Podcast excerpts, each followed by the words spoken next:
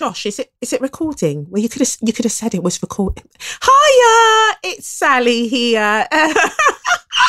just a quick one, just a quick one. You can now rate Say Your Mind podcast on Spotify as well as Apple Podcasts. So if you can, do make sure that you do both. I know that some of you are just a little bit lazy. I can't say that. But why? Why, why is it rates? Uh, anyway, now for the urban intro music.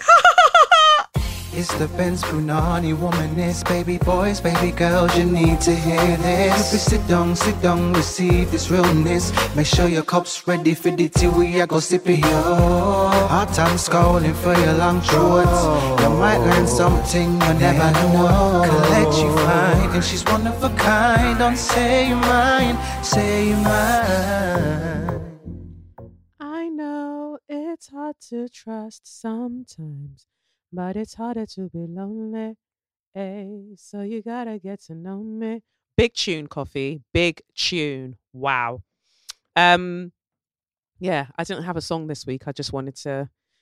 I've been playing that that song all week by Koffee, and I thought, well, yeah, why not? That's clearly a message for somebody out um out there in the world. I'm saying somebody like I, the message isn't also also for me. Like sometimes you have to let people be your friends, you know. Because honestly, it's harder to be lonely. Um, even if you think that it's harder to trust people, it's harder to be lonely. Look at me starting with a word, and we haven't even begun the podcast. Oh my god! Oh my god! Oh my god!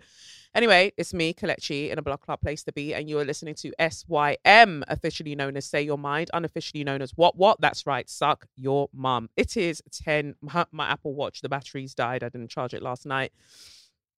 No, it's 9.34. I want to be out of here so quickly. You lot are probably hearing that thinking, haha, no, you won't be. But I plan to be because I've been out all day. Um, I've been shooting something amazing with Linda Blacker, um, Kevin Morosky, Tom Dunn, um, Shaniqua, Destiny, Sunita Dante, and Jasmine. I think is that everybody? Did I miss anybody out?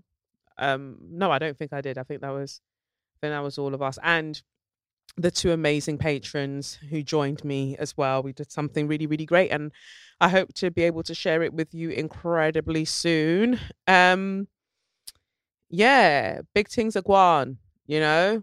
It's great stuff and it's great to have. And that's it.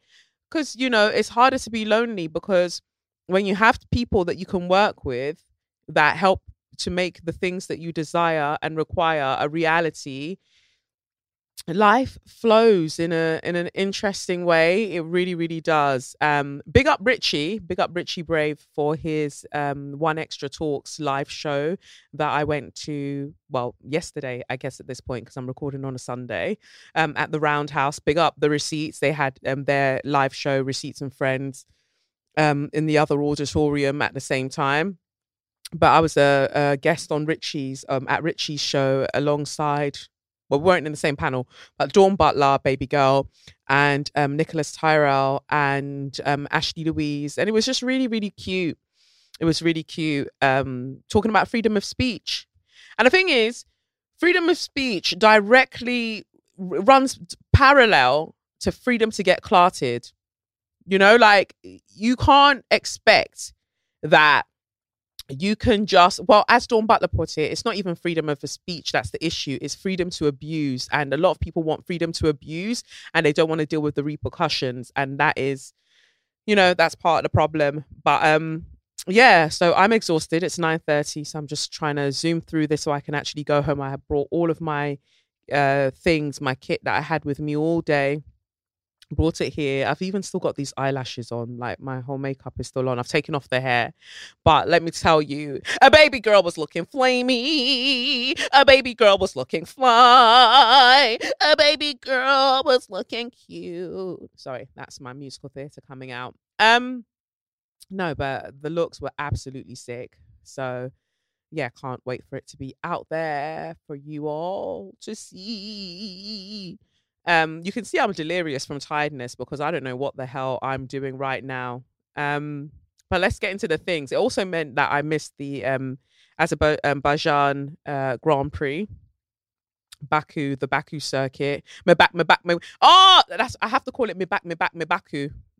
That's what I've got to call this episode because the way that well, we'll get into it in Start Your Motors, but the way that, that the W13, that's the model of the car that we've got at Mercedes, AMG, Petronas, F1, all the like, labels and titles that they want to put on it. That's the car we've got this year, and the way that it was doing my back, my back to Lewis, it was. We need to name him Sir Lewis Goodass them Hamilton because my back, my back, my back, my blood clot back, Ray, because that car was that porpoising is actually a mad thing. It's absolutely a mad thing, and I'm gonna save it for later. Let let me just calm down because I have things to say, even though I didn't get to watch the race because I had to come straight from the shoot to here. But um, let's get into the tarot in it. Let's get into the tarot quickly. Quick things. So, which letter did I choose? I tried to prepare on my own pretending he's no sorry. There was a girl that used to sing like that in um uh, at Brit school. It's very funny. And the teacher would be like oh you see how she's singing? She's wobbling her lips. You know just like Whitney Houston just like Whitney Houston. Whitney Hugh Whitney Hugh Whitney what Whitney Houston. No, I don't think so. Maybe Whitney, Mississippi. Yeah. Whitney, Nashville, but Whitney Houston? I don't think so, baby. I don't think so.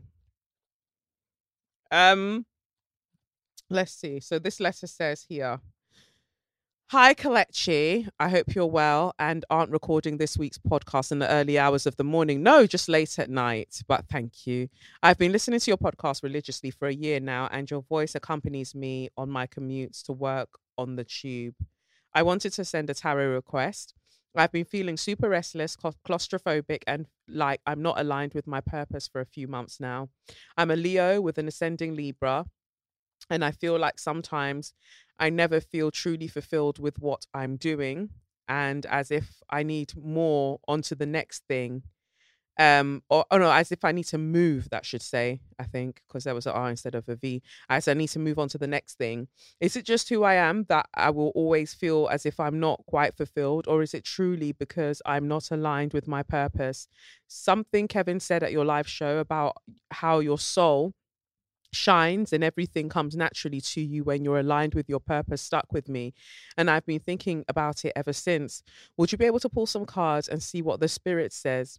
Shall i continue powering through and hope i will find my way? Or do i need to take that time out? Um i need to restart and refresh. I've had the itch to travel take some time out and just give myself the space I need to reevaluate my life and my purpose. It is so easy in this capitalist society to feel as though rest is the enemy and that you need to be moving on to the next thing and the next thing. But recently, I've just been feeling so jaded by it all. Sending you love and light. Thank you for always being unashamedly you forever and always. Thank you, baby. Okay, so should I go or should I stay? I don't know. That doesn't go how it goes. What is the answer to this for this um person? This queer is it the querient? Queer I don't know English, Jerry.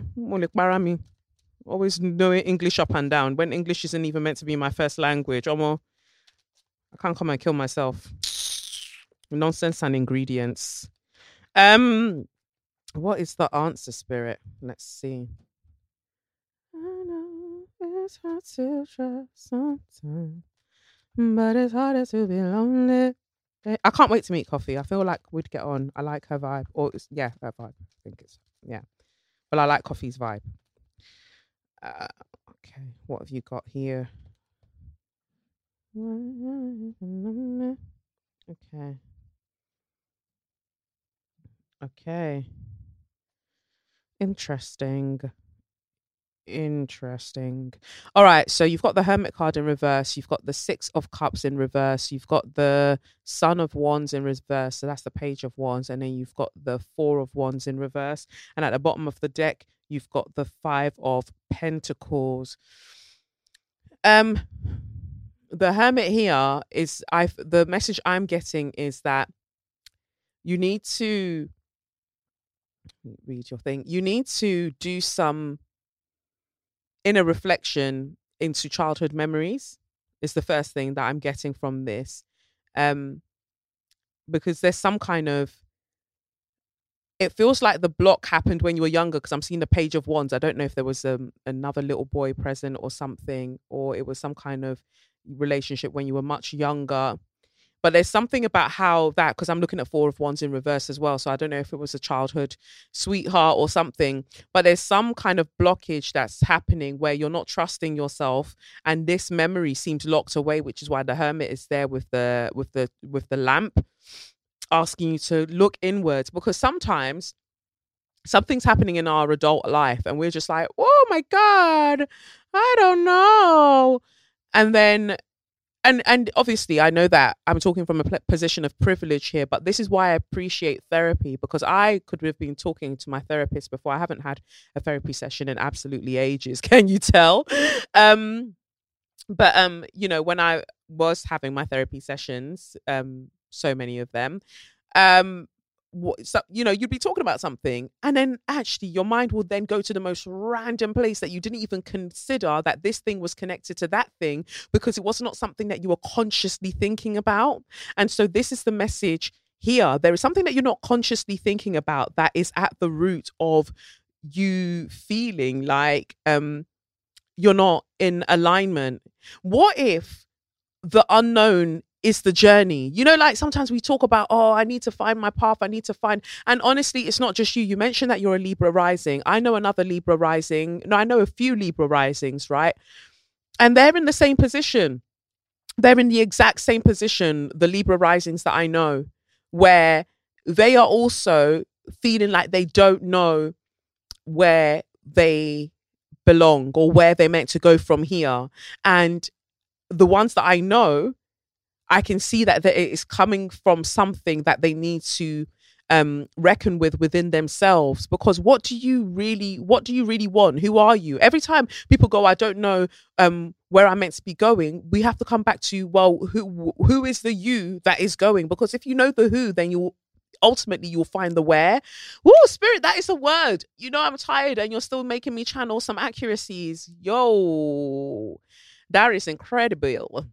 Um, we have to know the the who to know the where, or at least the who right now, because we're ever evolving, ever expanding beings, right? But we have to know the who to know the where right? And right now you're being asked to know the who. There is it feels like something that you haven't quite thought about that is there. Maybe it's about you also going and thinking about the things, if we're talking about Son of Wands in reverse, maybe going to think about the things that you found passion in as a child, because the, you mentioned capitalist society, even in your email, the way this fucking capitalist society beats our ambitions and our true passions out of us because we're told, you know, especially if you're you know, black or you're from a specifically, I would say in this case, like an African household, right?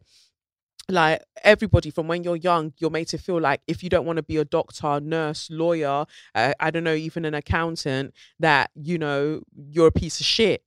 And that's hard on somebody but it's harder to be lonely. Sorry sorry i'm really promoting this song and Koffee's album like i'm getting paid for it like it's an affiliate link.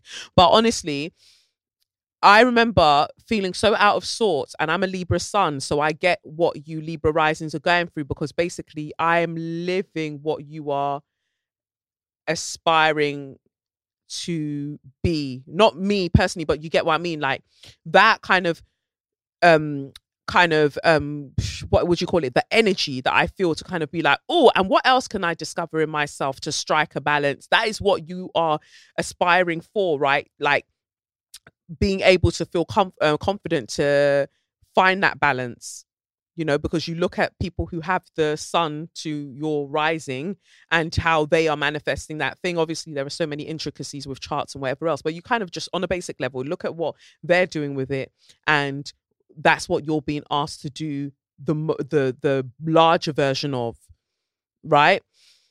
Um so i say that to say like what passion was beaten out of you and it's, it's funny that the word beaten came up, but you may not have been beaten, but it just feels like it was very much beaten out of you what you really really wanted to do because somebody told you that it was like silly and it was ridiculous. And ultimately, I know that for a lot of our parents, they just wanted financial security for us. But it was just like, I also want to explore what I can be in this life. I was reading a uh, the Chani update because I'm recording so late, and Chani, the Chani app, they released the um the week's astrology um on a Sunday um in like around six p.m. or something um London time.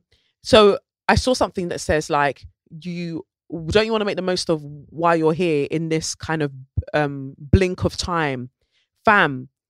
In the grand scheme of things, we are here for like a second all of this life that we're living, all of this soft life that you man are doing, which is great. I love that for you. If you like it, I fucking love it.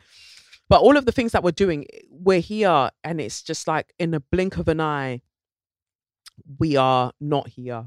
And I and we and that's not saying that we won't. We'll have long lives, le- re- relatively long lives, based on.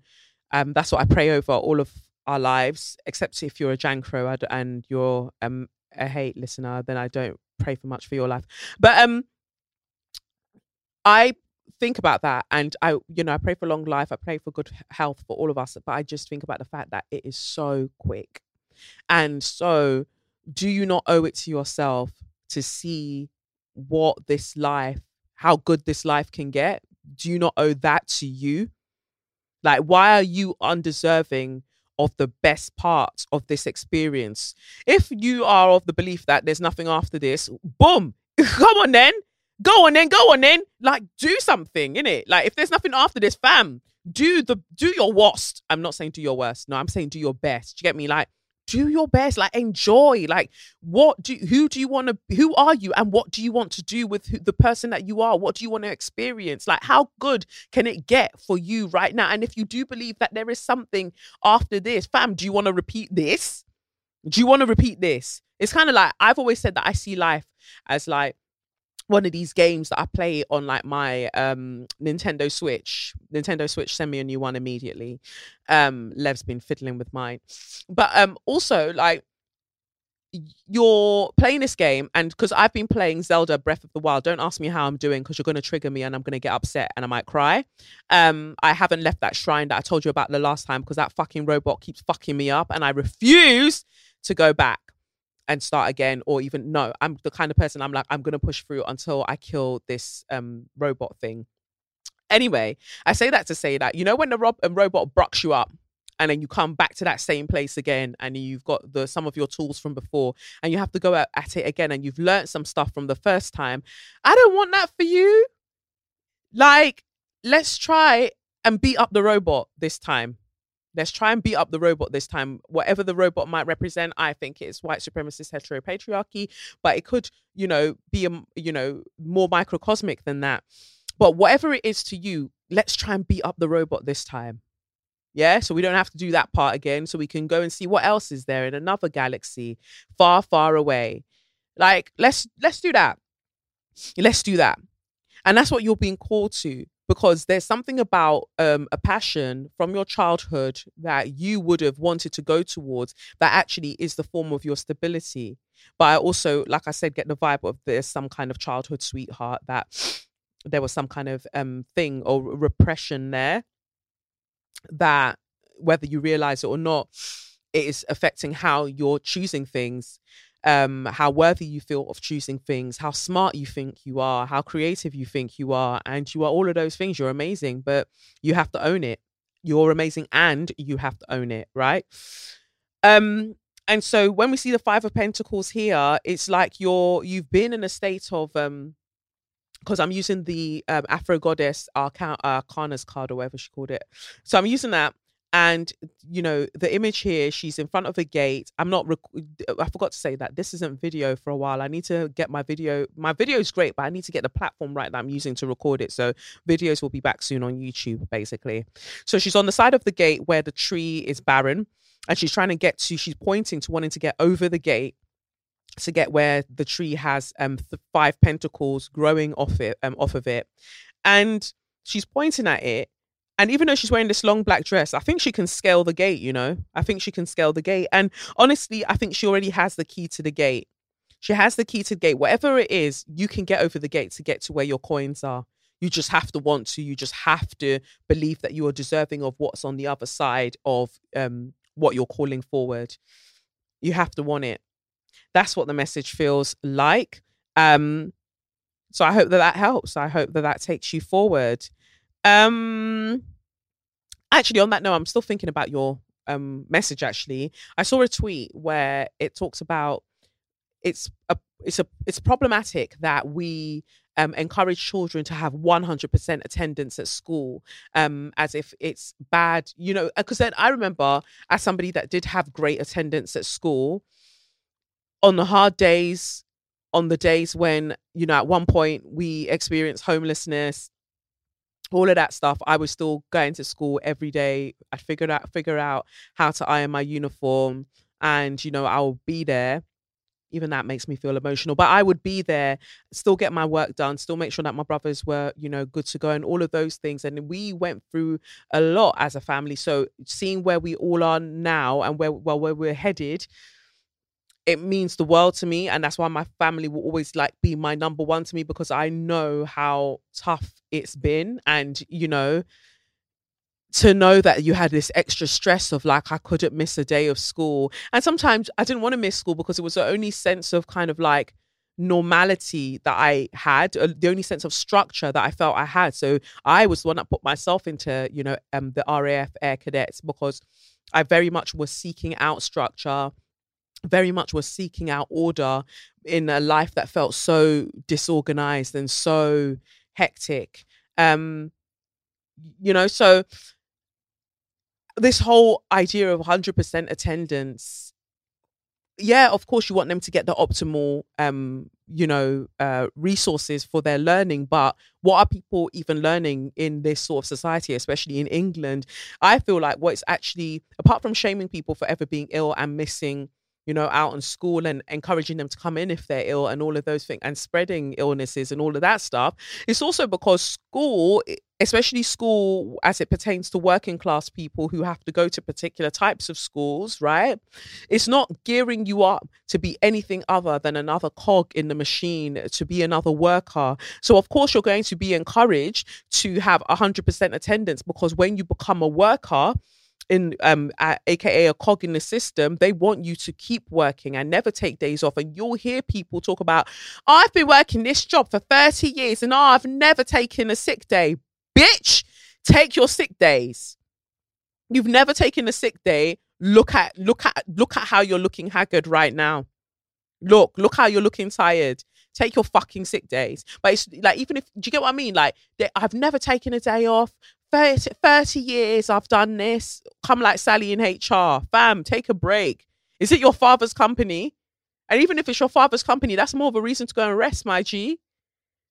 Like, ah, people will really carry their jobs on their head. They'll carry it on their head and then they'll be wondering why they've got a headache. Please, please let us all use sense. So I say all of that to say, like, that's where you're going to find that's where you found yourself where it's like i don't want to be another cog in the machine. So remember go back to remembering what what you wanted that was different to this that was different to all of this. Like what is your wildest childhood passion? What did you want to be as a child? And people were like ah, don't be silly. No you can't do that. What was that? Start from there because there i think the truth is there and it's waiting for you. So yeah, that's that for um the tarot. I pray that it resonates with you. If you want to send your tarot question in, send it to sym at kelechiokafor.com. And um, hopefully I'll get to it at some point as my inbox. My inbox is very wild, but yeah, do send it. And you know what? Even if you feel like, oh, I need the answer right now, don't worry. The answer will always get to you when you most need it. So just send your questions yeah, send your questions in. So um, I guess yeah, I guess I'll use this opportunity to pick up the first of this week's show sponsors who are LinkedIn. This podcast is sponsored by LinkedIn. So, do you find that summer comes and all these new businesses pop up, or your business suddenly it's like, oh, I need more people because, you know, as the sun is getting harder, people want to holla. I just added that. But anyway, the sun's coming out and small businesses are you know either back in business because your your business might be a seasonal thing and you're like you know what? I need more people to grow with me. Well linkedin jobs helps you to find the people you want to interview faster and for free. Um, so create a free job uh, post in minutes on linkedin jobs and you just need to tap into the world's largest professional network with over 30 million people in the uk for you to start having a good time. And trust me it helps being able to just find people with the experiences that you need to be able to fulfill the job roles that you um, desire. Anyway you can add your job um, to linkedin jobs uh, with the hi- with the hashtag hiring frame to your linkedin profile to spread the word that you're hiring so your network can help you find the right people to hire. Simple tools like screening questions make it easy to focus on candidates with just the right skills and experience so you can quickly prioritize who you'd like to interview and hire. And it's why small businesses rate linkedin jo- what? You want to finish it. But this is my podcast. Okay, Sally's going to finish it. So, just taking over from Kelechi, she was doing a really, really good job. But as I uh, basically, I spearhead innovation. I spearhead innovation uh, within Plant Acorn. I thought that I could sort of just give you an insight into what one would be looking for within HR. So, you know, when we're looking for people, we want people with, um, you know, lovely names, lovely personalities, but obviously we do add extra things like qualifications and the things that we're looking for. So that's why it's good for you to go onto LinkedIn and use all the tools that they have available for to you to use. Um, and yeah, it's why small businesses we're not a small business. Plant Acorn is humongous. But if you are a small business, it's why small businesses rate LinkedIn jobs number one in delivering quality hires versus leading competitors. Okay, so what I'd like you to do, LinkedIn jobs help you to find the candidates you want to talk to faster and you can post a job for free so just hop onto their site all right it's linkedin.com slash straws why is it straws why is it straws? What's what are the straws used for? Okay, carry on. Again, that's LinkedIn jobs. No, sorry. Kelechi said it's linkedin.com slash straws. I don't even know what that means to post a job for free. And uh, as always, like I put in everybody's contracts, terms and conditions apply. well, that was wild, wasn't it? Thank you, Sally. Uh, so anyway, back to the episode, and let's get into share your magnificence. The first share your magnificence uh, from me this week. Big up yourselves. Big up yourselves to the residents in the Nam, Peckham. Really showed up and showed out. Because I've been really worried about all of you gentrifiers that have moved into the areas because I'm seeing like bare floristries and and coffee shops and yoga this and yoga that everything popping up all over the place. And I'm like look you are displacing good good people. So I hope that you know yourselves. But you showed that you knew yourselves. Why?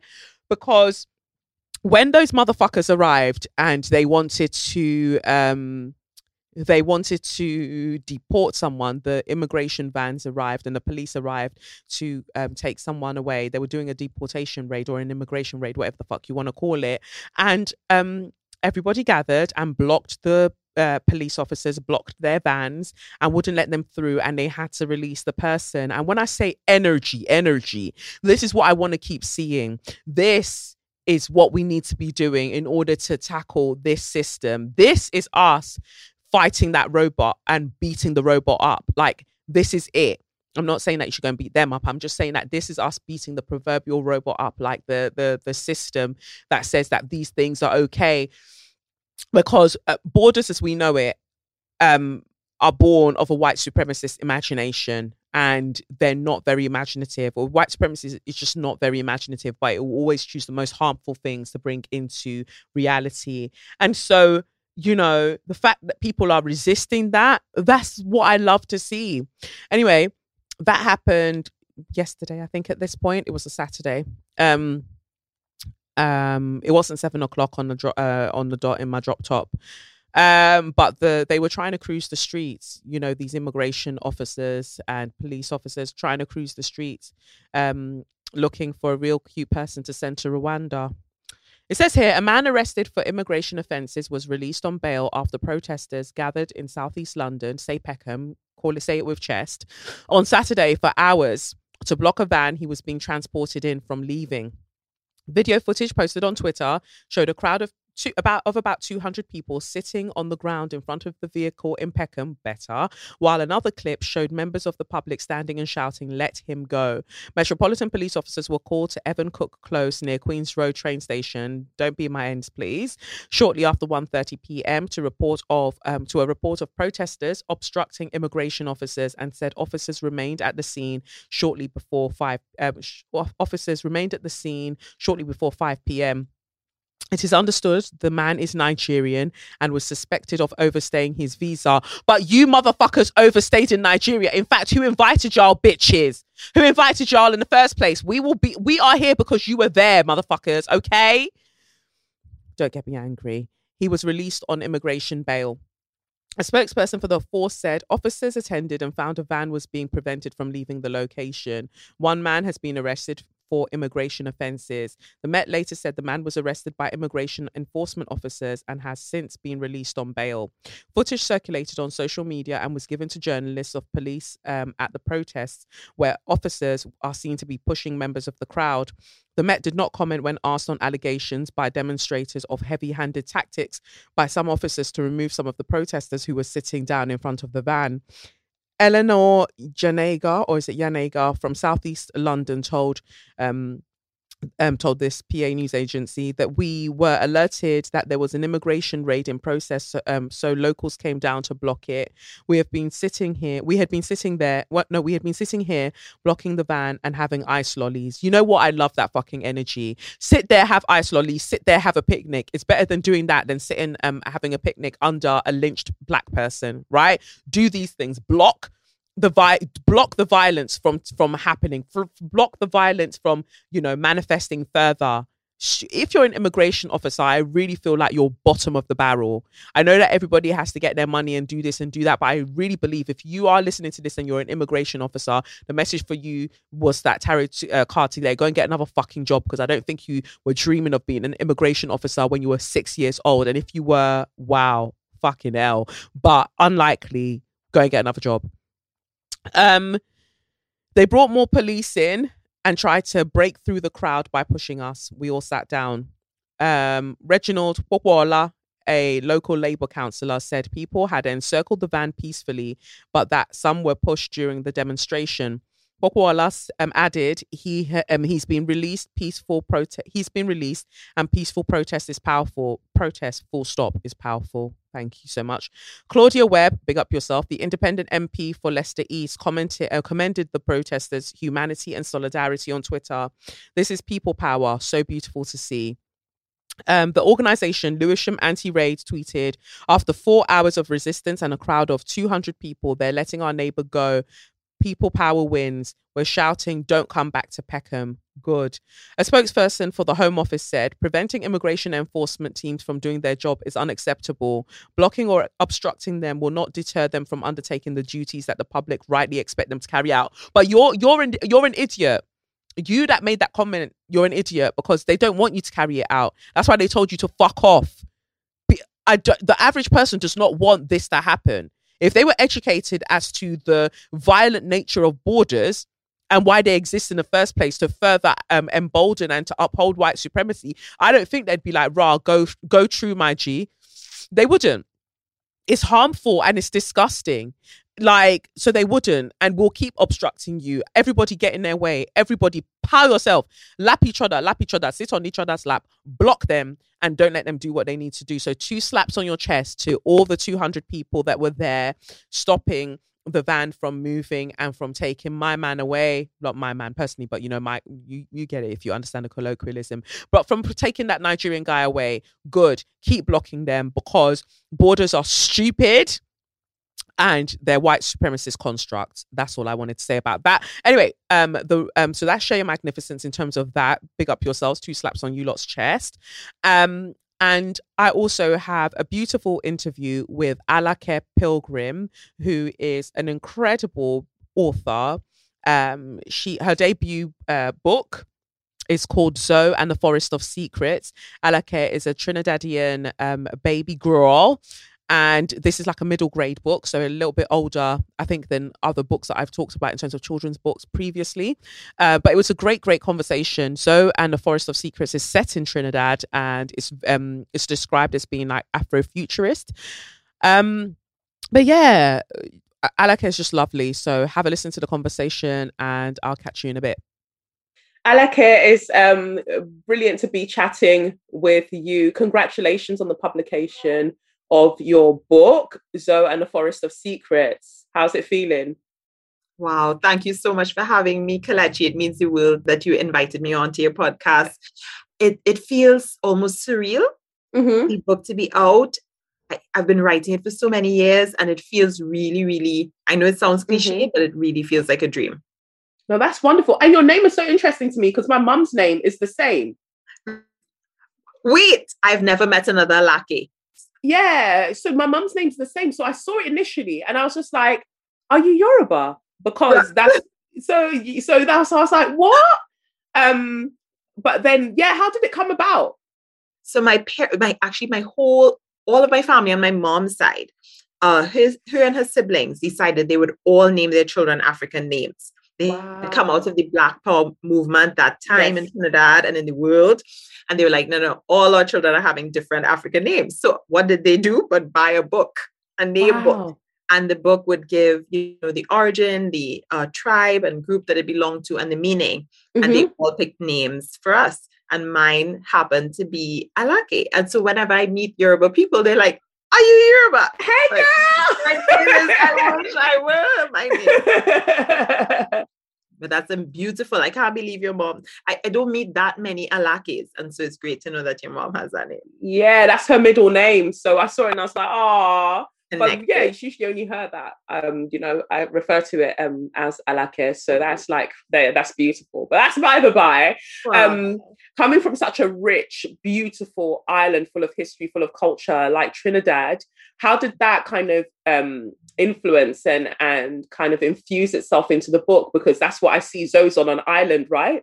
Yeah, she is. And she's definitely on the island of Trinidad. I even call mm. it Trinidad. I didn't try to, to disguise it in any way because it's it's one of the main influences on the book.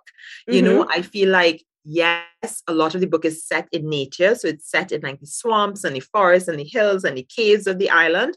But really, Zoe and Adri, the two children who are the mm-hmm. main characters, they are Trini. They're mm-hmm. Trinidadian mm-hmm. and their cultures and the the everything that has influenced the island, the cultures from all around the world, mainly Africa and Indian mm-hmm. cultures, mm-hmm. Uh, are just it's just part of the book. It's just part of their lives, kind of naturally. Yeah. Yeah. No, it's beautiful. I love it. I love the the you know like just the richness that of what you describe and it is described as afro um, afrofuturism as well um how did you come about that aspect like you know what this is what i want to gift the young people because it's beautiful to have um you know, children of color, black children be the protagonists in such an adventure, like a beautiful, at times even like scary adventure. Like you're reading yourself, like, wow. But and and it's wonderful, you know. But um, what brought you to there? Like Afro um, Afro um, Afrofuturism must also be in kind of like instrumental and integral to what what I'm writing. Yeah, you know, again, it happened really naturally because, and I don't, I hope no one um, who is really steeped in Afrofuturism feels offended um, because I'm not um, as versed in that genre and in that uh, that I know people have literally written treaties on this subject. So I'm just going to say that naturally, what happened when I started writing this story, I realized that our lives are so intertwined with technology. I mean, AI and robotics, whether we call it that or we recognize it, are woven into every aspect of our lives. Genetic modification, the foods we eat are genetic, often genetically modified. So to me, it felt really natural that those futuristic, seemingly, but actually here, um, technological aspects would be woven in with the natural um, and the environmental aspects of the book. So I, yeah, that was that was why. no, because it's amazing. Because um, I think about the things that I'm enjoying you know, writing at the moment. And there is that, there is that element of just like, yes, I've got this protagonist, I've got this black protagonist. Um, but here's what we're doing. We're in, we're in the now, but we're also not in this now. You know, kind I of like mingling it. But Yeah. to them, it's a to them it's a now. To them, it's um it's a normal occurrence, but it's not. We're, we're somewhere else. We're in a parallel somewhere where there are these powers and there are these you know abilities that we have um, as black people and i think that there's something powerful in that in us using our imaginations to present something different to the youth.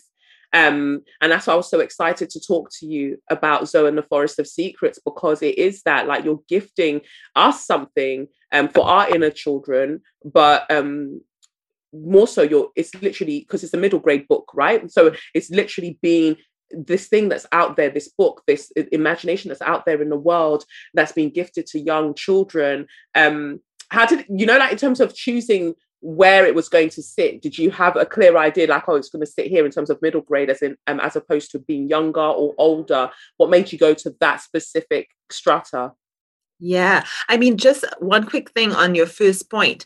I, I have a black child, you know, I Mhm. have a black son, and I just really wanted a book and a and a series of books that are coming up now from other Mhm. authors as well, where he could have adventures, man. and just yes just be the center of the magic. Like you're not on the periphery, you're not like a character that runs across the screen of the book for five seconds, and Mhm. but you are the star.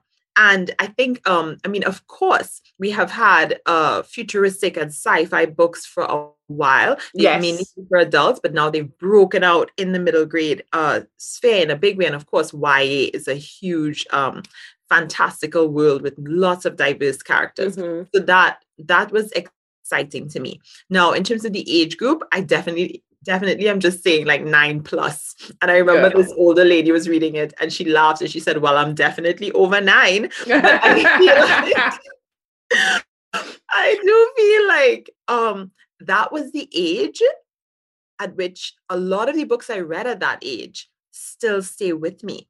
same Yes. same. That's what that's how it excited me. I mean, you know, I it gave me uh, you know, like it gave me goosebumps. The you know, the series Goosebumps.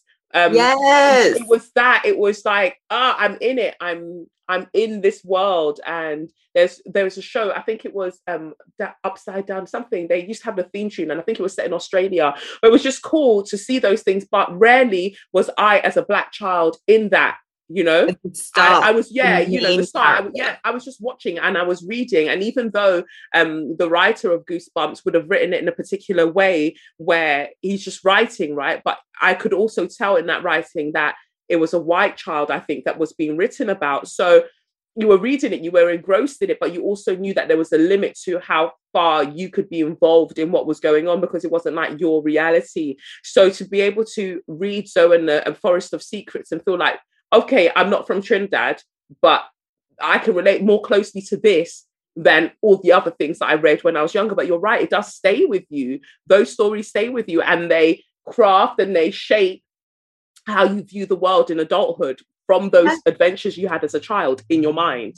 I won't lie. During the pandemic, I found myself reading children's books more than any other type of book. And I Mhm. don't know if it was the need for the comfort or the nostalgia, but it was also just, it's the type of escape that still addresses real things. So the Mhm. children's book we read, yes, they addressed loss, they addressed fear, they addressed, you know, uh, parental and familial uh, issues, but Mhm. in a way where you still felt like you were in another world and you could escape and deal with those issues in a way that was more fun and in a way that Mhm. was more hopeful. And so during the pandemic, I was rereading all my child, uh, childhood books and loving them. yeah that's something i want to do as well i, I want to sit down and go for because i'm reading like lots of you know new books wonderful as you say wonderful books that are coming um, that are coming out for different age ranges and with my son now almost three I feel like I'm going on that adventure with him and I'm excited for the next book that he's going to read. And I'm almost like tempted to be like, let's read Zoe and the Forest of Secrets together. I would love that. and it's like, well, I know it says, you know, it's middle grade, but I know he'll get, you know, he'll get a lot of excitement for it. He loves adventures. But um, it's just that you know it's beautiful to have that um be out there. In terms of your journey you are an award winning baby girl. Like you're out here you know in different you're with the publishing of the book is incredible. But you've been writing and you've been collecting the things. So long. I feel like i've been writing for so long. The children that i visited at the schools were saying miss when did you start writing? And i said so long when I was eight years old. I mean, mm. long before they were born. But, you know, I was talking to another writer the other night and just reflecting that uh, going to school for writing or winning this award or getting published, they're all moments that just pretty much gave you hope and the yes. encouragement to keep going. Yes. Because writing is not, I mean, you know this, it's not mm. anything in the arts, uh, creativity, uh, communication is not for the faint of heart.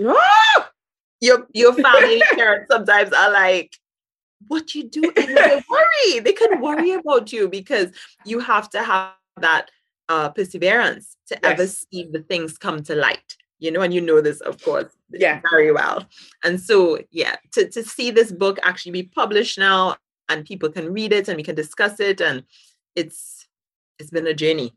Yeah, yeah and and that's why i'm always excited when um, incredible authors um, such as yourself we're celebrating things as you say um, and it is definitely a journey. It's such a journey. Uh, and that's why I like celebrating incredible authors such as yourself because I understand that period where you're just like you want to tell the world like look what I've done, but no, it's like you you just you wait.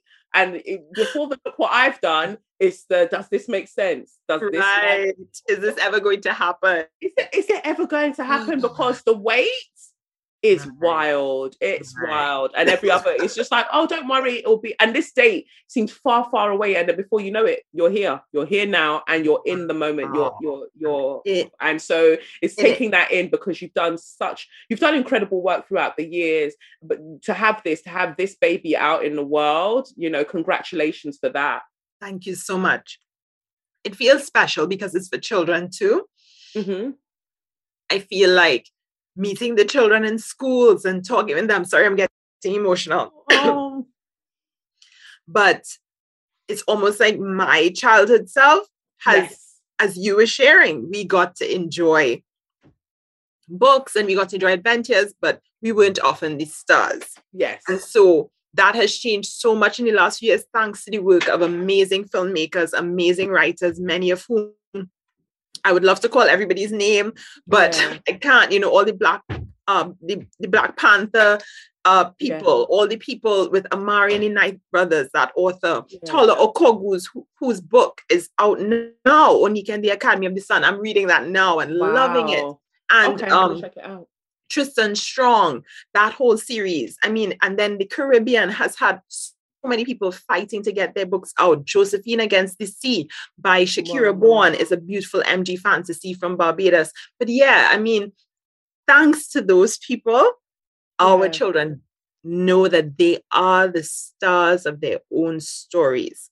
Yes. And it's like, it's and it makes it's priceless. It's so it's invaluable because you know these stories are the building blocks of our self-esteem. They are. And yeah. as you say, we were growing up not having to, we didn't get to see ourselves as the stars. So w- when you're putting those blocks together, what happens in adulthood is that you are like, I will read a casting breakdown for a role, um, an acting role, for instance, and it will say something like, um, we're looking for somebody, she's beautiful. It's sad because in my head, I've understood that they mean white. So I know that they're not. And if they're if we're if we're so lucky, they're just gonna be a bit tanned, a little, you know, like a, a little bit. Yeah, yeah, just gently kissed by the sun ever so gently kissed by the sun, you know?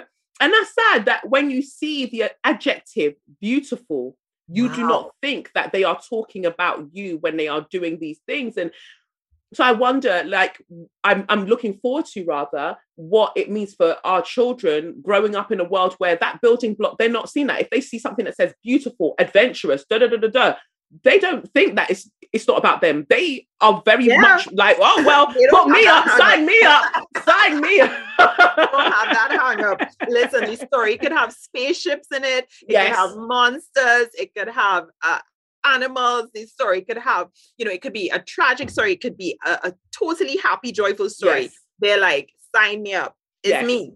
I'm yes, the star. me. I'm the star. I'm the main character. Let's go. Um, and that is, you know, that's transformative. So we can't take away from the fact that you are now more than ever a contributing, um, a, a contributing a kind of factor and person and energy, life force into this transformative nature of how young people will um, grow to view themselves because they've had something like this to read and you know i look forward for it be to being like an animation a series or you know, a film From I can't wait. Amen your mouth to God's ears. Yes, me too. Me too. I, I see it. I see it all. yes yes and you wrote it in that way. It's very visual. It's very visual. Even like the really um sometimes scary kind of uh, manipulative at times adults that um, you know they encounter. Yeah you I, you can visualize them. You can. The, the way that they speak like it's so carefully crafted the way that the characters speak. Like you could get the energy the ages the the backgrounds. It's truly gorgeous. It made me go you know what? I book a ticket to trinidad. I'm gone Um, That's what I wanted to. I wanted people to feel like, hey, this is a place, you know, because sometimes uh Trinidad can get into the news for not necessarily all great things, you know. Yeah Uh, but I'm like, hey, this is a place with so much more. The Caribbean as a region, as you know, yeah so much more. And so it would be wonderful. And I think those connections have been built already in the UK, Mhm. right? Connections Mhm. across the diaspora Mhm. people uh, from the continent and from the diaspora connecting, really seeing each other eye to eye, having those conversations, exploring each Mm. other's cultures, getting to know the areas where we're different. You know, I think bring it on. Bring it on. definitely but then and also the importance of publishers like knights of being Oh able to gosh. see the stories and understanding the value of having diverse stories yo Son. because No, it- we it's it's it's it's that that is that is the game changer See, it's the game changer. Do you know what it really showed me? Why we advocate so hard for there to be inclusive gatekeepers. So people have been saying, hey, it's not just about having more authors from different backgrounds. It's about Mhm. having more agents, editors, heads of publishing houses, Mhm. business uh, runners. It's about having people in every field because yeah ultimately, a lot of the times, it's those people that are deciding who gets through the door. And, you exactly know, and, and truthfully, sometimes I think it's not even about conscious bias. It's just that people are generally drawn to what's familiar. So yes if you just acknowledge that and realize, hey, these things, certain things might seem unfamiliar to me. They may not seem like they have a future. They may not, I don't know their audience. Then you want to bring as many people into the room with you to help you make a decision about Yes. something and Yes. sign off on something because they might have different information from you. yes so really, I mean, when they won the British Book Awards, children's So well deserved. year, I was screaming in Trinidad. I'm just so proud of them, so happy for them. Amy, who runs the company, Isha, the editor, Masai, who was the head designer for the book, and for so many others, all their authors. I mean, yes it's it's super people over there. Super. grateful. it's it's it's a, it's a it's a roster of heavy hitters you know It's- they It's it- it's beautiful because you know sometimes people like to do this thing where they go oh but you know we don't want to just choose people and then the books aren't good. And it's like but why do you assume it's only the white books that are good? Because more time you put you're putting out things that aren't even that great. Like let's all be honest now. Like let's stop playing games. So don't don't try it. So then we now have you know publishers like Knights of where hit after hit after hit after hit. hit. It was like "Th- this is proof. This is proof really. just the amazing, the amazing talent that is out there. That you know, for decades, de- centuries, even has gone unnoticed. Like we are storytellers by default. We we passed on our histories orally. So why do you think that we can't translate or transpose those same stories into written form with illustrations and all of that we have beautiful art and we we we are a diaspora that has incredible art so putting all of these things together it's all just facts. it's beautiful All facts. beautiful everything you just said, all facts.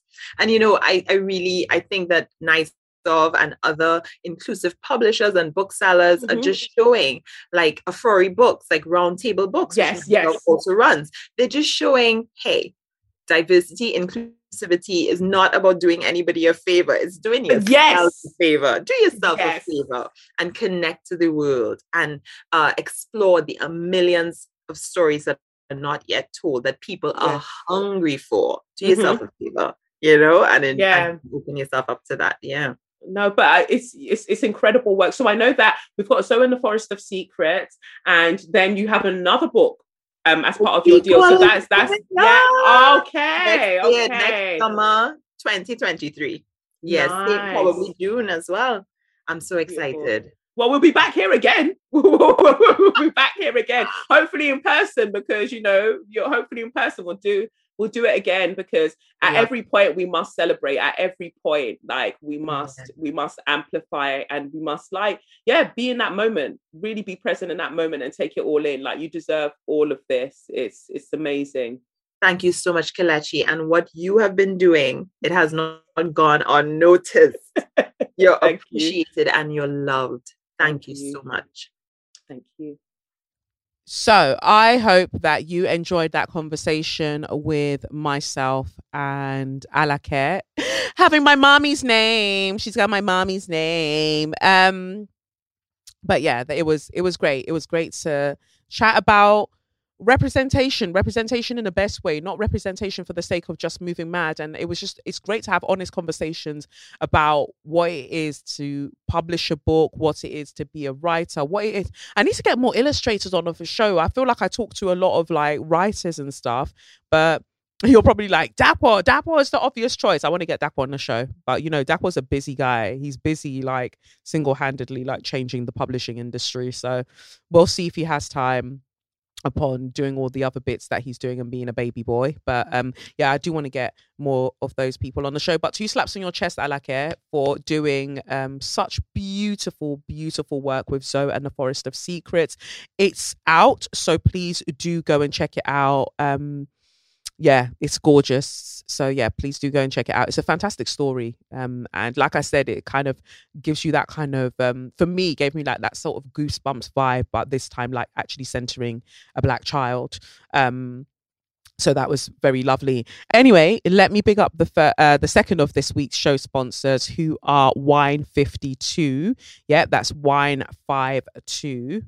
Um, how would you like to basically have uh, an exceptional case of wine for free? Well, of course you would. That's why uh, the good people at Wine Fifty Two are offering you um, a thirty-two pounds worth case of wine for free.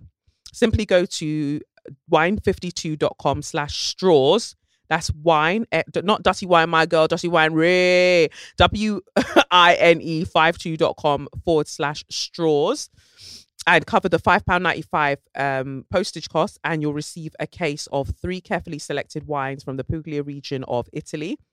Wine 52 is a wine discovery club that visits a different region, a different wine region every month. And so their wine experts handpick three wines from the best independent wineries in um, the region to send to their members. You can customize your case to your taste by choosing from white, red, or a mixture of styles. Also included in their mag is their magazine. They've got a magazine called Glug, as in glug, glug, glug, uh, which delves into the wine, uh, winemakers, and regions. Plus, each case comes with two tasty snacks. Max, but it doesn't come with me.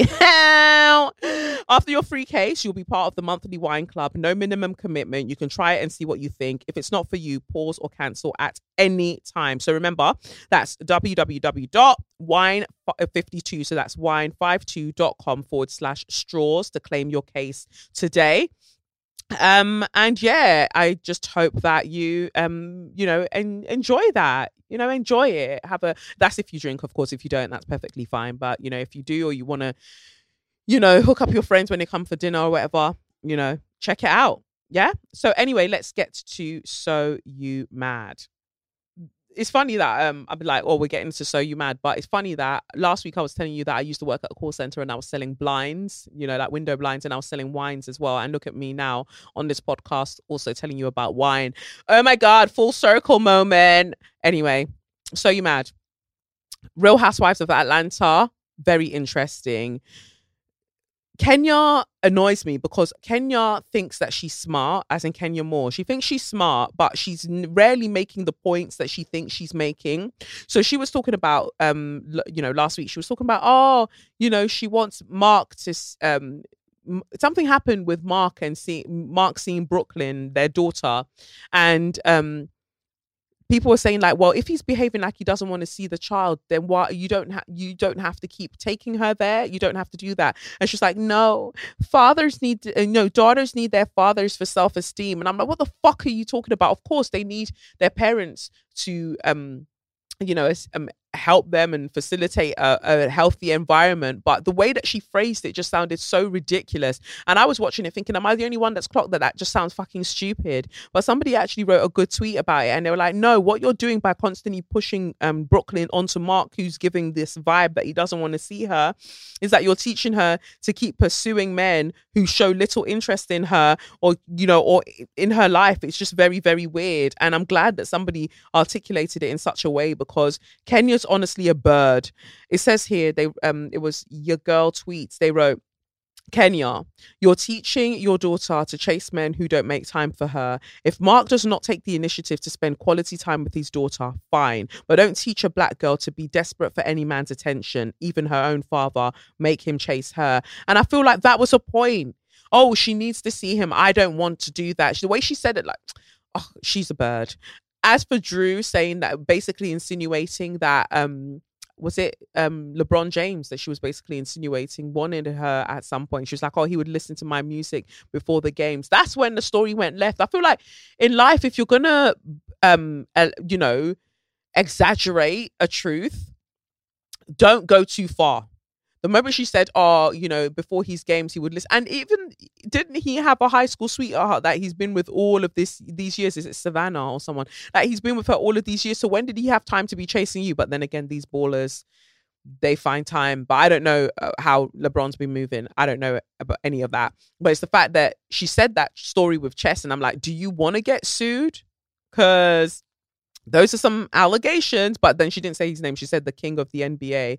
So it is what it is. But you could see Ralph like really perking up because you know that's you know that kind of story would rub him up the wrong way. He always he just looks very like unhinged to me. He's weird. He just looks dangerous.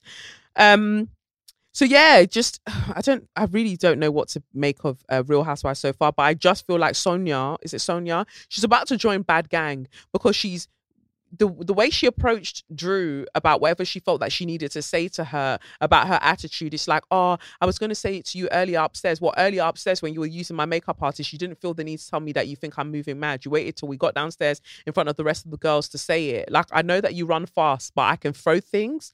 I can throw things at your head. So like, let's all be serious. You know, um, yeah, I don't, I don't like that. But Sanya, I will maintain that her husband is fine um and he likes to keep quiet which is always a good thing for i think for a house husband or whatever you call whatever you would call them. Just be quiet. Don't say too much because it really ruins the mystique. Um todd don't know what he's been getting up to to be yeah to be honest. And Kandi, i feel like we're seeing more of more tension with her and her relationship this season which hasn't been there for quite a while. Um you know gone are the days of her mum moving mad so it was interesting to kind of see the tensions between um, her work and her career and her saying that you know um, she doesn't end up having much sex with todd because she's you know flying here there everywhere for her b- various business ventures so um yeah it was all very it was all rather interesting i would say and then the next story for So You Mad that I saw and I thought was very, very wild. Where is it? I just need people to stop talking shit um, about fat women and just stop making up stories or trying to make up things that they're not actually factual. You're just saying whatever you like, and it's really, it's really bothersome um, because somebody should be able to say, "Oh, hey, I think that um, I think you should shut the fuck up," but not enough people uh, do say that. Clearly, that's part of the problem. Um, let's see here. Where is it? Here we go just basic things. The attitude of so many women that I see, women, you can't even get women nowadays to bring their man a plate, rub his feet, just basic things. The attitude of so many women that I see now is they don't want to cater to a man in any, it's almost like it's a dirty word. It's, they don't want to compete for a man. They want him to just pick her because she's so special. But it's too much competition. There's too much out here. What are you doing to uh, uh, outbeat the competition? What are you doing to win over a man? And a lot of women, they don't want to do it. They want to have attitudes, uh, you know, not be in, you know, work on themselves in any kind of way, physically, mentally, spiritually. Just think they just, just, just show up. Me being alive, being a woman with a vagina is enough for, uh, for a man to choose me. Accept me as I am. All the men need to change. All the men need to stop being this way. But us women, we're perfect out the womb. We're perfect. Just because we're born, we're we're perfect beings. And it's all these men. But that eh, eh, I can't I just But that's good news for me because I'm going to compete. And as, eh, I'm glad that they've taken themselves out out the competition. That's less work for me. It's truly less work for you, you stupid cow. You really silly cow like i get so tired of these um patriarchal p- princesses like jumping up and thinking that they're speaking facts and like at every point you're just like do you not hear that you sound extremely ridiculous? But no they clearly don't. And actually this one is good friends with well she took a picture with kevin samuel. Sorry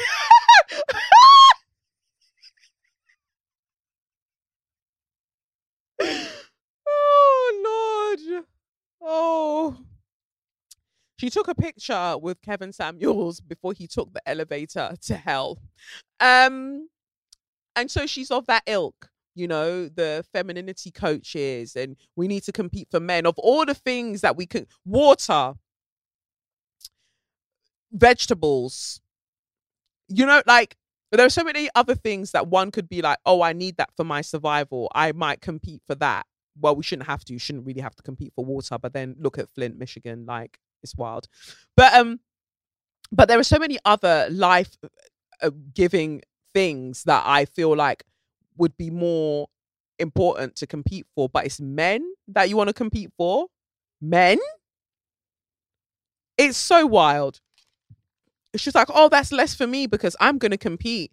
Oh, they they don't rub their feet anymore they don't make them. They don't make them a uh, fix them a plate anymore. Like, do you want a man or do you want a child? Well, these days, you know, it can be one and the same. But there are wonderful men out there. Don't get it twisted. There are incredible men out there. But I don't even feel like these are the men that she's talking about. And patriarchal princesses will do these things because she's not talking to other women in this situation. She's actually not talking to other women because she doesn't want the competition. You deep it.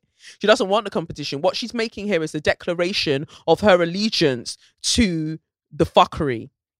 Like she's making her allegiance known to the fuck boys that, oh, I will do all of these things and I will rub your feet and I will lie down on the floor so you can step on my head. I will do all of Do you want to kick me my pussy? You can kick me my pussy yeah, yeah, whatever makes you happy. Like in a relationship, I think that care is res- um, reciprocal. So I rub your feet today, you rub my feet tomorrow, whatever. You know, like it's re- there's reciprocity or whatever you like. You might not like your feet being rubbed, but whatever it is, like there's reciprocity there. But all of this um Baby, I know you're working hard. I want to let you know that I'm on some of time. What you do, I'm going to show you. My life would be purposeless without you. God forbid. God forbid. I don't know if I need to reassure you my life would be purposeless without you. God, when I put my purpose in a man, everybody vacate the building, vacate this earth immediately. God, when I put my purpose in a man, fast, fast, let's get off this earth. No, like that is not where my life would be purposeless without you. If I want it, you can have it. Whatever you want. No, no. I promise you. Keep my no. I won't do no, no. And that's me. Like I feel like I love dressing up. I love looking cute. I love a long uh, a lingerie, not even lingerie. I love a lingerie. I love a lingerie, right? Um, those things but i feel like again like i said it's about reciprocity i just oh I, there's something about just the I, the way that she phrased all of that i didn't even see her name she's just a light-skinned woman with um some auntie lizzie 99p hair extensions on her head um Just talking. Oh, so are they faux locks? Yeah, they look like Auntie Lizzie faux locks. They don't look like her real hair. No, they're faux locks. Um, just talking, the Botox stopping her from showing her sheer desperation um at putting out this statement because that's on we call them pick me's for a reason. They're never talking to the other women. They're just trying to let these fuck boys know that I'm not like the other women. Choose me, choose me. I'm gonna compete. And if that's what your life is, fine but life should be easy. But because capitalists uh, capitalism has crawled into your clitoris and then used that to find its way into your brain you feel like this is a good thing. Let me let everybody know like you what you want to live a life of constant competition for man and that after you'll do everything and do everything but the kind of man that you are chasing that you are competing for will still choose the next thing because as far as they're con- concerned all you are is a lifeless trophy just a shiny shiny lighty. That is it. And even if you're not light like that's all you are. And when she talks about oh they have attitudes it's so anti-black because you know that they're not talking about um white women whenever light skinned women or just um, um, black people use this sort of phrasing, I feel like misogynoir is deeply entrenched in it. Um, and then when she's saying this as a light skinned woman, it, to me, there's an element of colorism to it as well in my in my personal opinion. But it just is wild. I remember seeing that other one that was talking about oh um men don't go for slim women or it might have been her again. But basically like men don't go for slim women because you know they know that it's a two-way caring thing. They go for um fat women. That's the one i was actually looking for and then i ended up with this one. But she's like oh they end up with um fat women um because they know that fat women all they what they exude is that oh i'll care i'll care for you.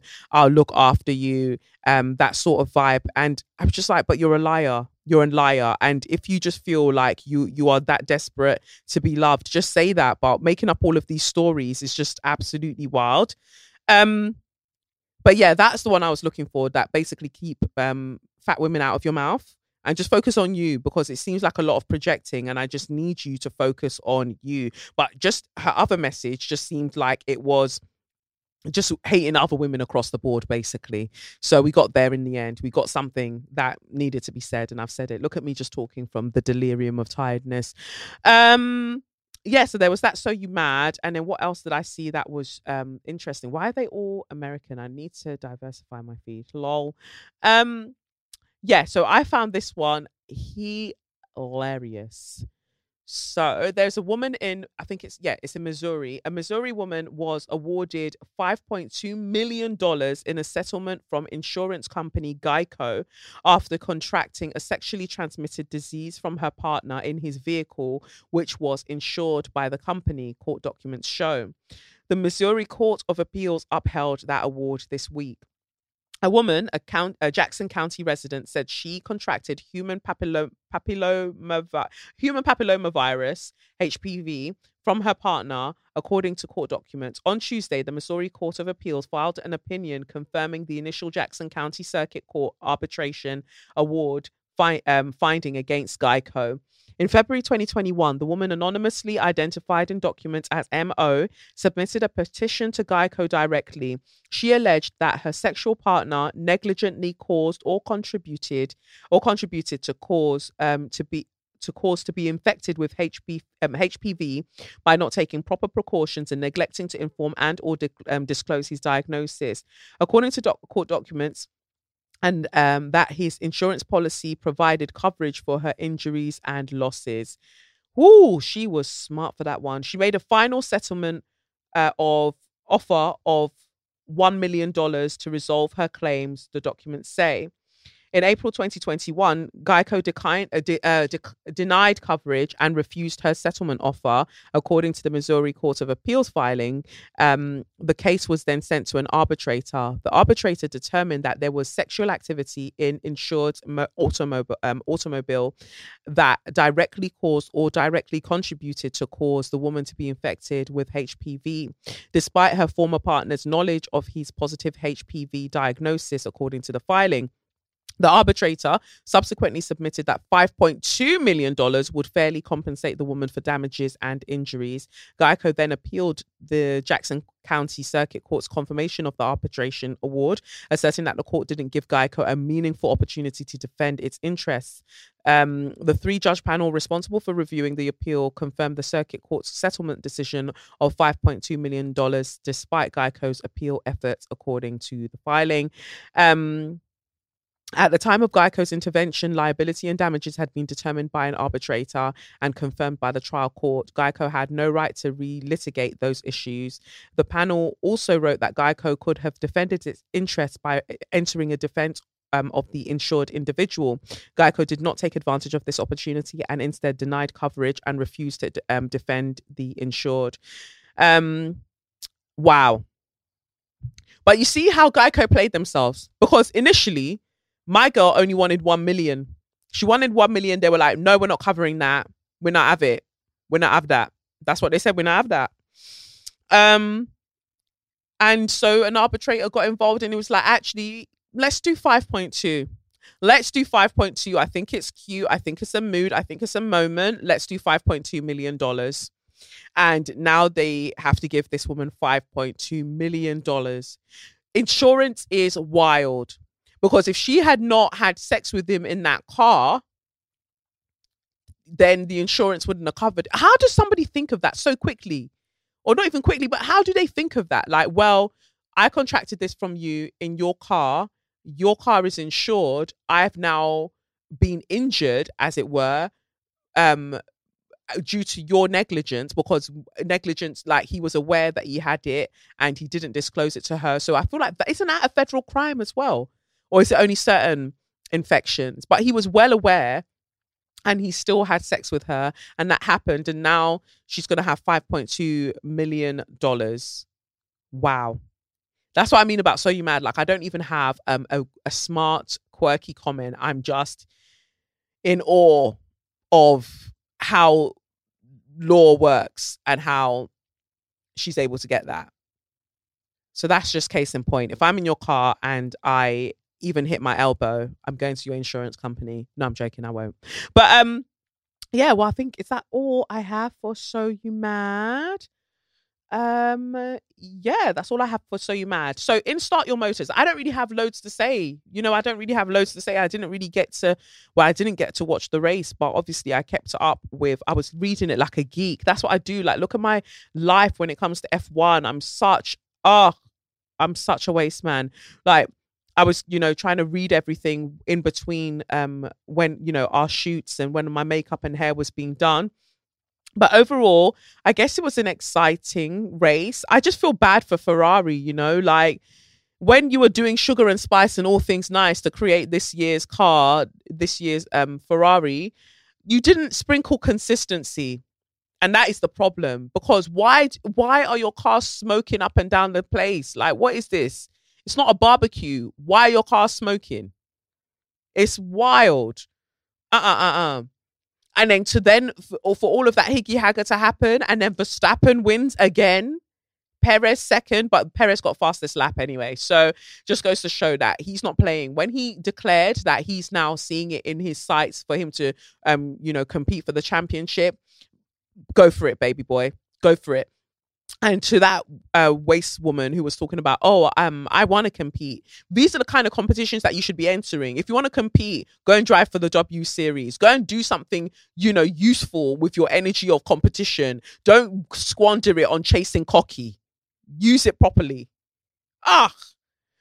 Um.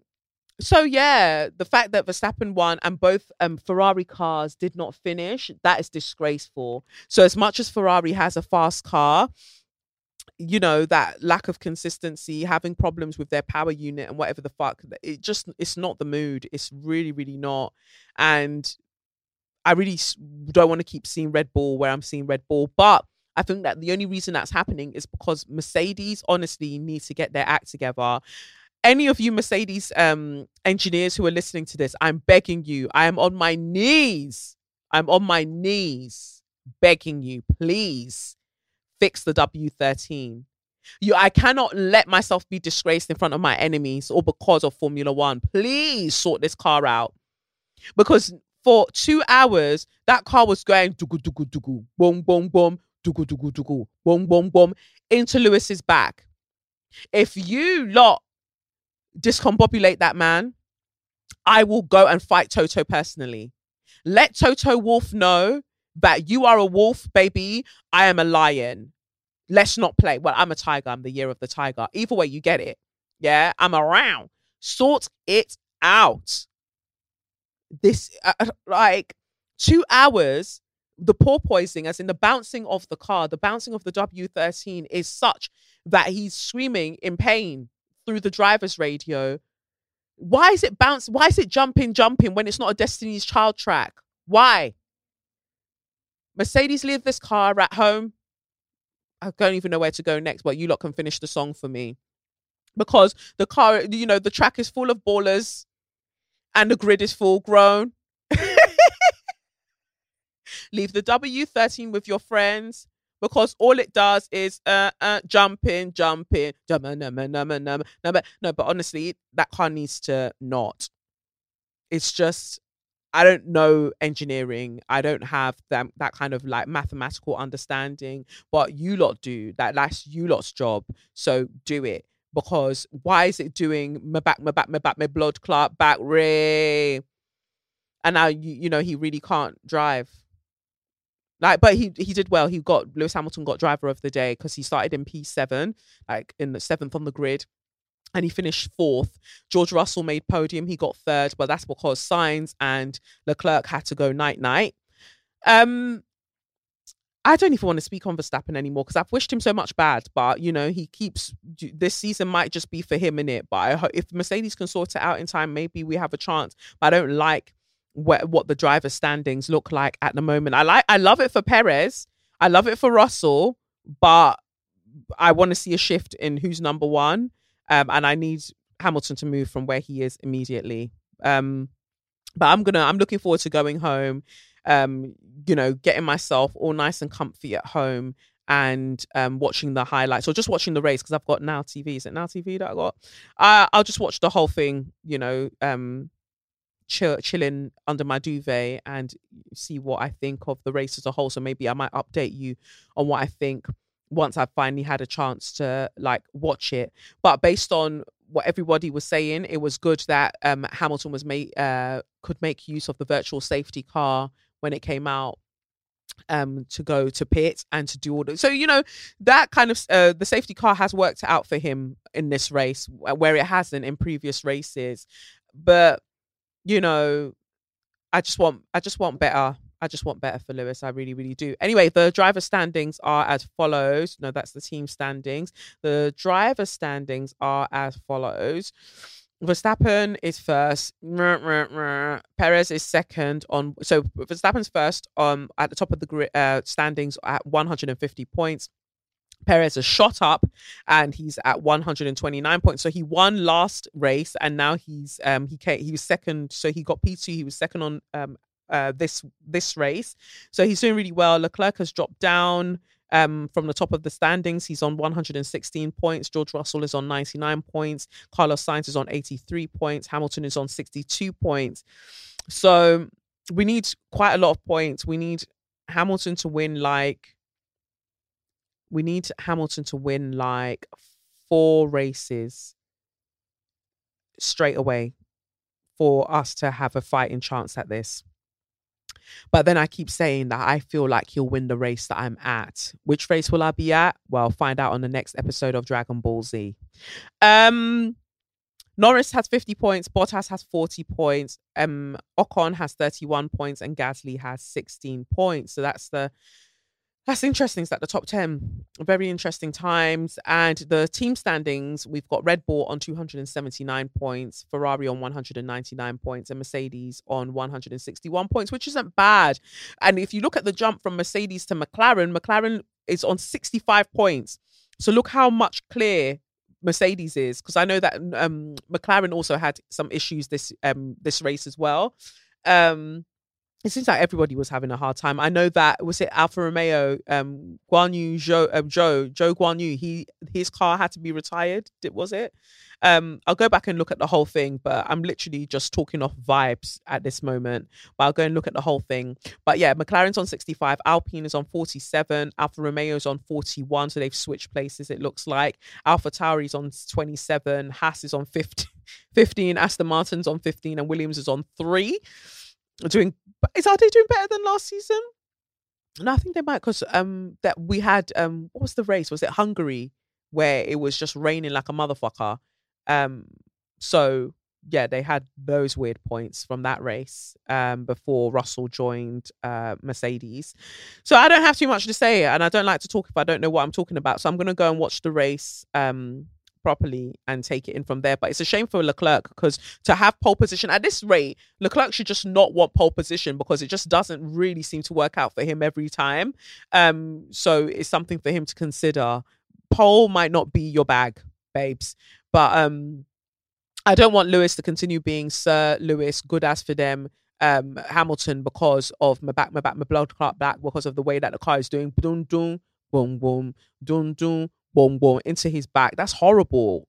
Uh, having, if you think about the speed that they're driving at and the force of that happening to his back constantly, like I don't know if he's much of a dancer. I don't know if he, he might do like that kind of like I don't know white boy dancing. I don't know. I don't. I don't know him personally. But even if he wanted to kind of like you know shock out, now he can't even shock out because you're destroying his lumbar vertebrae. So put Toto Wolff on notice.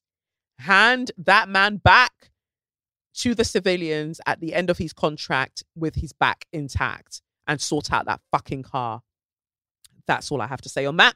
Okay, well, let's move to um straw of the week. My straw of the week is um I think you lot sent me something as well. You sent me so many straws for different things. Let me read yours before I go into my straw of the week. I think that that is useful. Um, it says, he, oh, oh, okay. Hello, Kelechi. I fractured a finger last week, so my straw is being sent out via voice note. Okay, let's see.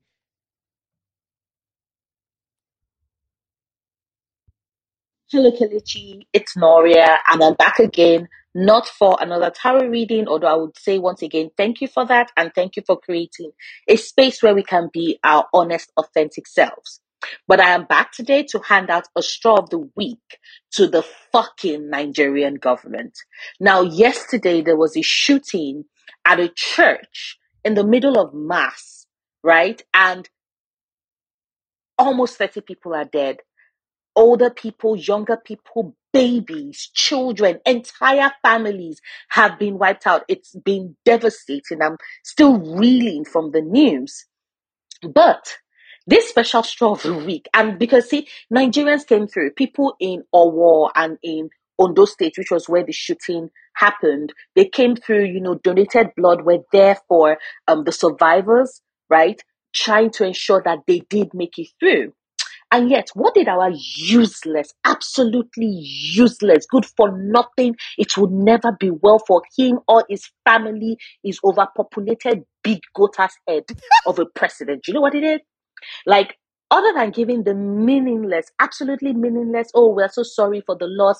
Our hearts are saddened. This light and this, this darkness must not be allowed to prevail. Yada, yada, yada.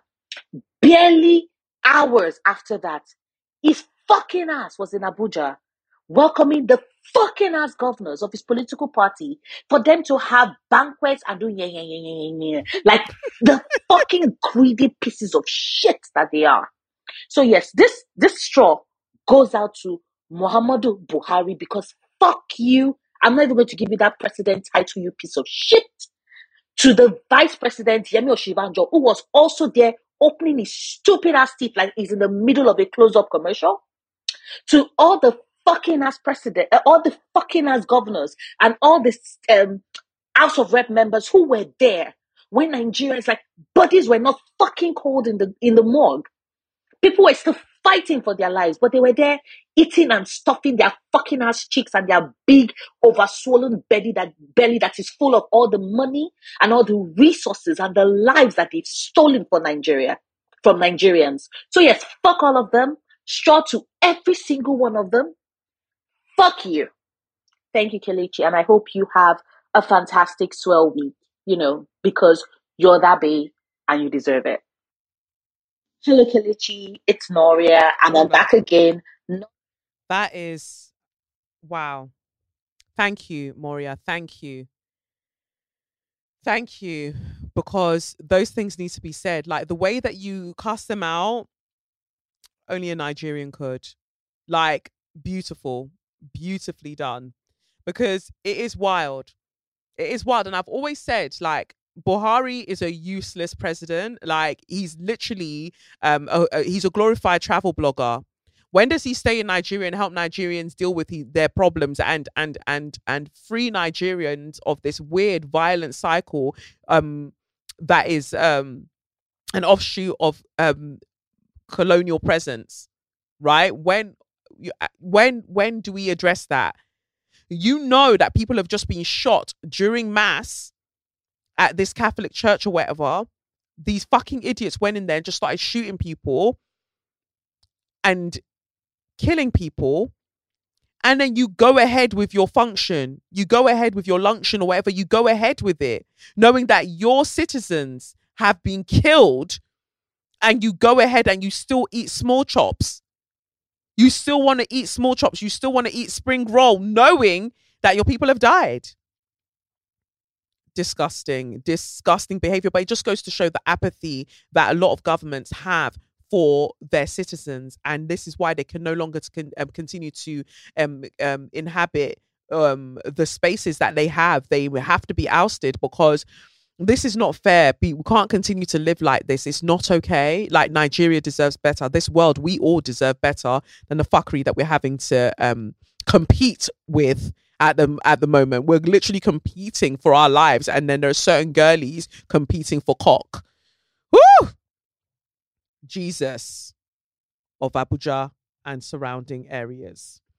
Save your boys because they are doing the worst. They're doing the worst. Um yeah, that's uh thank you for that straw of the week. My straw of the week goes out to the Mount the Mount is a prison in the UK, um, and I have a personal, I have personal issues with them that I will drag them up and down one day, one day, especially their wayward governor. I'm going to tell her about her clerk one day or another.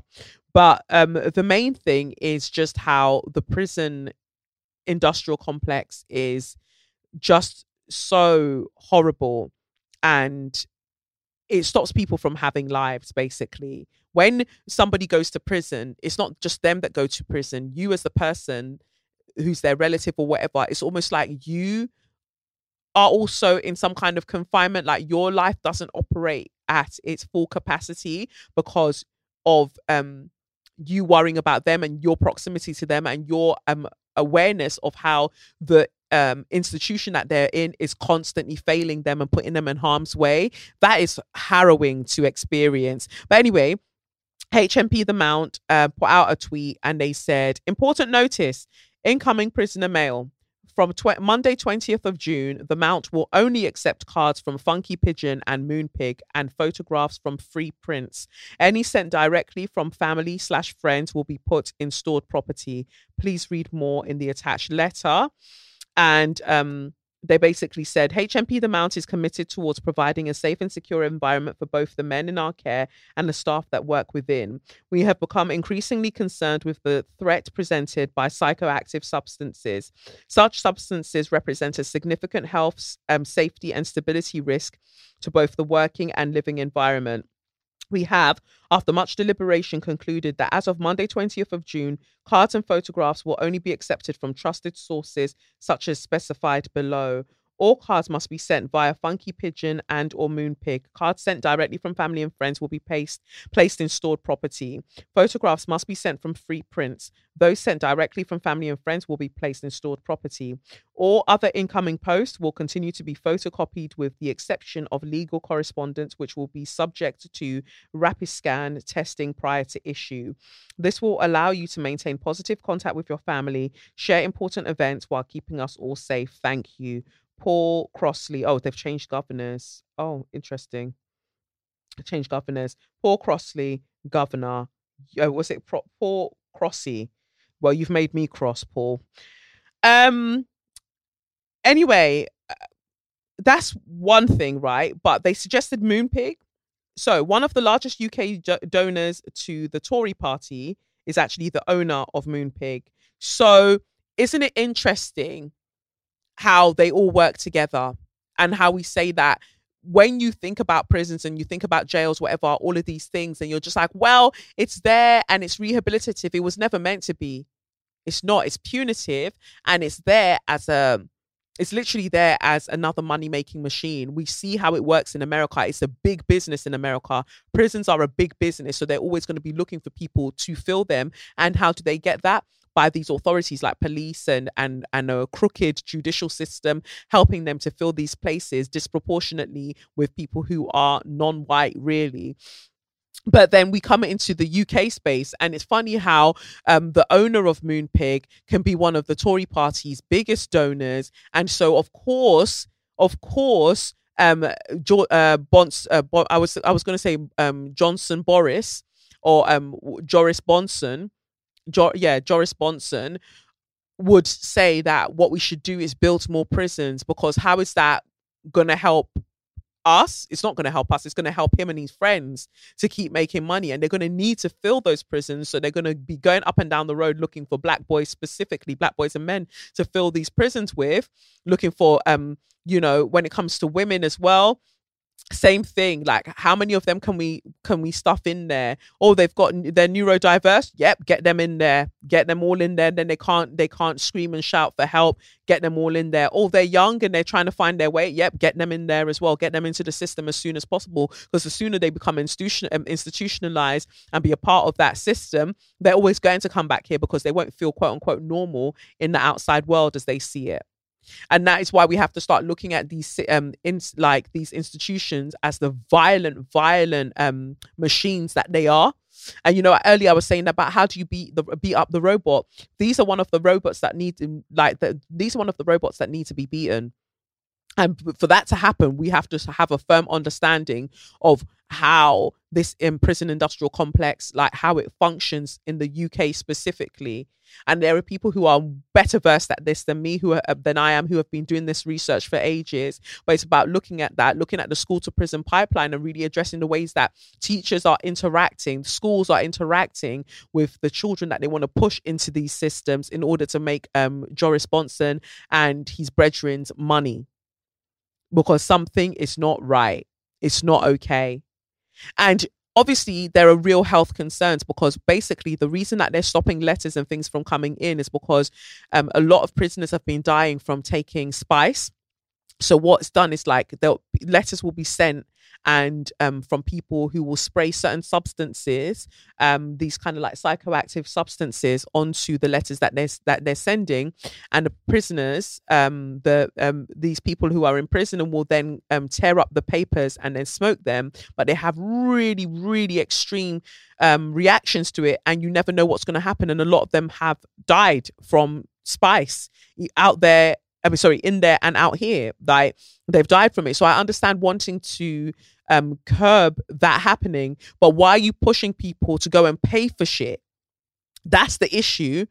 If you want to care for people, you want to care for people. Free prints is actually all right. I don't mind free prints too much because if you um kind of like bank a lot of photos from your camera roll or whatever, they will send it directly for you. So I've been using them here and there. So free prints, mm, I'm not too mad at it. But Moonpig, and you're saying you have to use Moonpig or you have to use this and that so they can come and take your money. Like, if people have family who are in these situations, there is a likelihood, probably a high likelihood, that their household income might not be that much because we know that you're not sending the middle class girlies and boyos to these, um, um, you know, to these um, institutions. You're not. You're saying that you don't want to ruin their life. So think about the people's lives that you are ruining, and what is their general household income likely to be. And you're telling them now, like during a cost of living crisis, that if you want to communicate with your loved one, you need to buy this card. And how is that going to affect their finances and probably the children that they're looking after? And we know that constant, like constant communication, frequent communication between prisoners and their families really helps to alleviate a lot of the anxiety and the depression that these people face when they are inside. And you're like, what you're doing is likely to cut that off I mean, in the case of the Mount, I have been told that they have given um quite a few of the prisoners um I hate calling them that, but quite a few of the people they've given them um they've given them laptops and stuff so they can um communicate via email. But i remember like when i would be sending emails i have to use i had to use this um system i've forgotten what it's called email a prisoner email a prison i think it is the site. And so you you top it up with your money and then you can email and then the email's printed out and given to them. But now that some of them have laptops i think it's loaded onto the computers or the laptops that they have. But there are many issues that i have with the mount specifically but i just think that this is a heavy-handed approach because the way that you have free prints you should also align yourself and com- collaborate with um um an organization or whatever a company that lets you send free greeting cards because all you're doing is encouraging a cycle of poverty by saying that people need to pay to send their families. Like, what if your your child wants to draw you a card? They can't send it to you now because of the fear of spice. I get it, but at least let there be a way that they that they're not having to pay. Like money, like money's not being made right now. Life is tough for a lot of people, and when you start seeing how everybody's connected in this weird web in terms of these filthy Tory donors and the filthy Tories themselves and how they're linked to um, these um, systems and institutions that their only aim is to oppress further and to up keep you know keep up a cycle that is not beneficial to anybody and it's not conducive of a healthy society then you start to see that a lot of shit is fucked and you have to get to it at the root um, and I hope that that's what's done eventually. I feel like I've talked enough. I think that's a great place to end it. Um, live show, as you know, 25th of September. Get your things, get your things, get your tickets, and get your stuff. I know some of you were waiting for a next payday. Get your things, get your stuff. Um, and yeah, that's that. Um, I've been Kelechi Okafor, and this has been SYM, officially known as Say Your Mind, unofficially known as What What. That's right, Suck Your Mum. You can follow me on at Kelechnikov or at Say Your Mind Pod. You can join us on Patreon at patreon.com forward slash Kelechi Okafor.